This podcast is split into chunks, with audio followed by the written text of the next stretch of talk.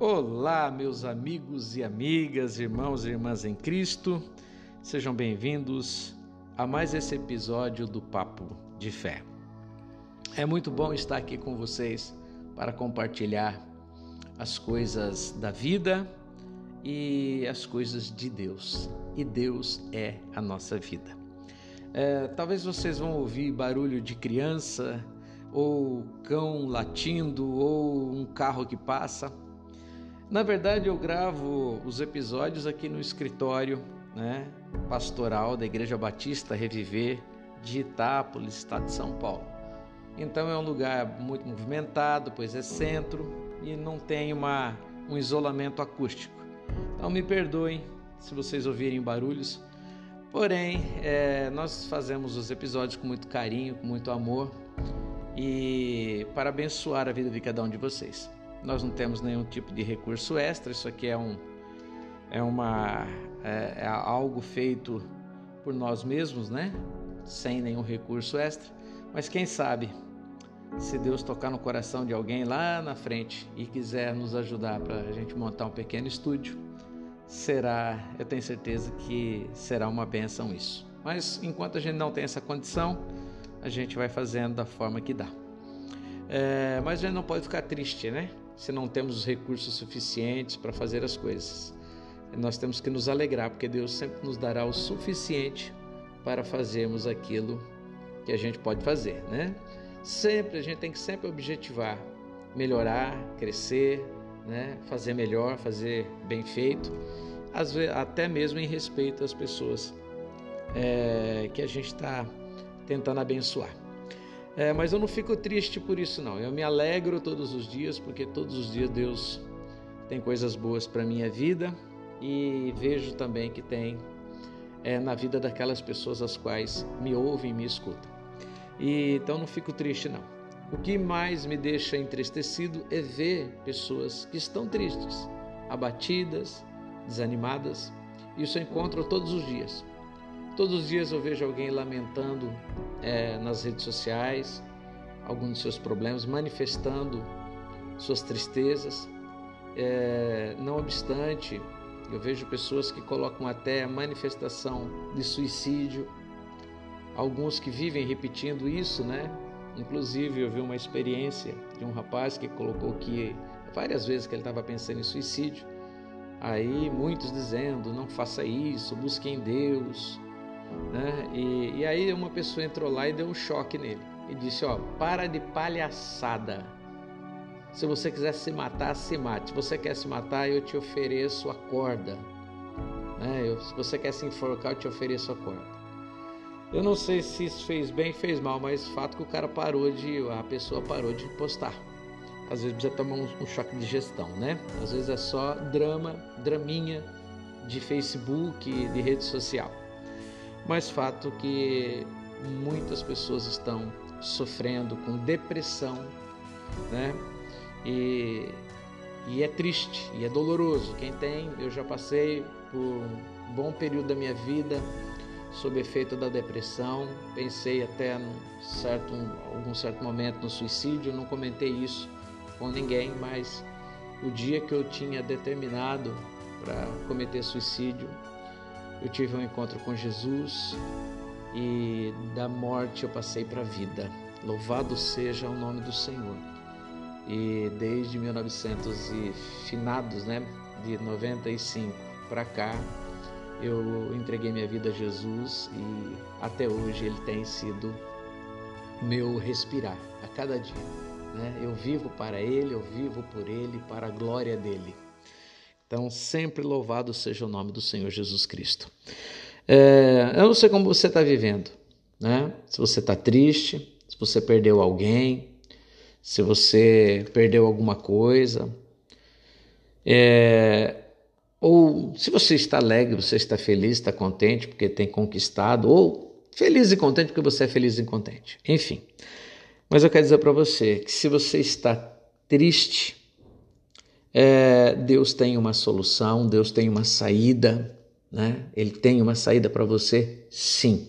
Então, em primeiro lugar, quero falar para você: procure um, um, uma igreja evangélica, que esteja próxima da tua casa, que você possa chegar até lá. Busque ajuda. Né? A igreja, enfim, ela não é caminho de salvação para ninguém, mas ela é, é um caminho que nos leva até Jesus Cristo. E ele sim é o caminho, a verdade e a vida. E, e se você entrar pelo caminho do Senhor Jesus Cristo, você vai ver a tua vida mudando. E, mas também muito, você também tem que, se você já é talvez até cristão e está vivendo sob depressão, porque a verdade é, queridos, tem muita gente que, tá, que é crente, que é uma pessoa de bem, que tem fé, mas convive com a depressão.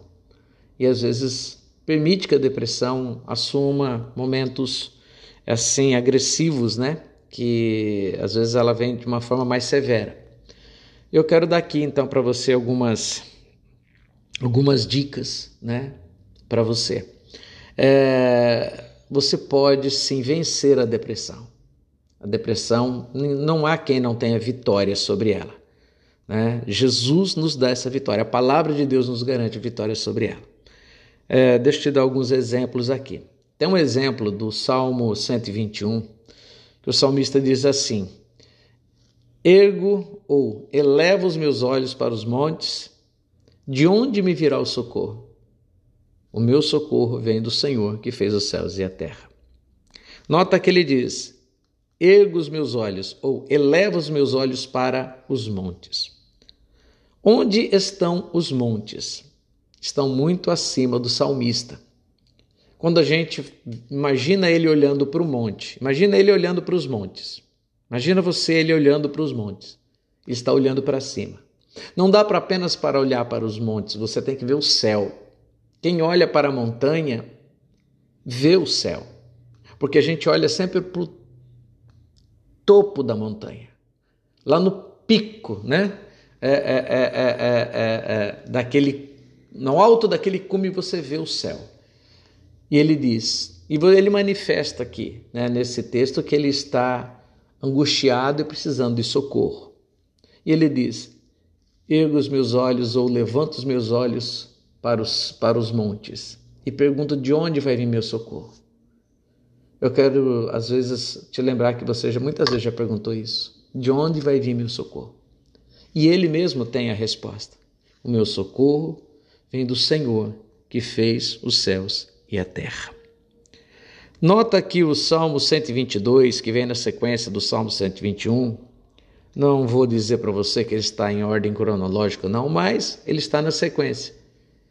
O salmista dizendo: Alegrei-me quando me disseram, vamos à casa do Senhor. Nota aqui que ele diz, logo depois do Salmo 121, vem uma palavra de ânimo, de alegria, de alguém que está restaurado ânimo para ir ao templo louvar e adorar e exaltar ao nome do Senhor. Fato que eu entendo que quando nós levantamos os olhos para os céus e nós buscamos o socorro do Senhor e nós entendemos que Ele é o nosso socorro, Ele vem ao nosso favor e Ele dissipa toda tristeza, toda angústia. E o fato de nós olharmos para o céu faz com que nós enxergamos que há um Deus todo-poderoso. Queridos, é incrível. Eu descobri, eu desenvolvi o hábito de olhar para o céu todas as vezes que eu me sinto angustiado. E quando eu olho para o céu, meus, segundo alguns neurologistas, diz que o olhar para cima, o olhar para cima é um, um, quando você levanta os teus olhos apenas em olhar para cima, há uma sensação de alívio para alguma circunstância. Quando a gente olha para baixo, principalmente voltado para, para o lado esquerdo, a gente está é, se angustiando, a gente está falando conosco mesmo, nós estamos remoendo coisas. O fato é que toda pessoa que está deprimida, está triste, o seu olhar é para baixo. Nota isso, você nunca vai ver uma pessoa que está alegre, feliz, contente, com o olhar parado para baixo. Toda pessoa que está feliz, está contente, quando ela está num ato de, de contemplação, o contemplação é olhar para frente e para cima. E então toda vez que eu me sinto meio triste, alguma coisa que acontece que vem chateia, eu preciso me restaurar, logo o que faço? Eu levanto os meus olhos para os céus. E não, ao levantar automaticamente meus olhos para os céus, já vem uma palavra de ânimo para o meu coração. Eu mesmo desenvolvo essa palavra de ânimo. Eu mesmo digo para mim: olha, há um céu, há um Deus maravilhoso que tem cuidado de mim. É de lá que veio o meu socorro no dia pior da minha vida, quando eu pensei em tirar a minha vida. Foi de lá que veio o socorro.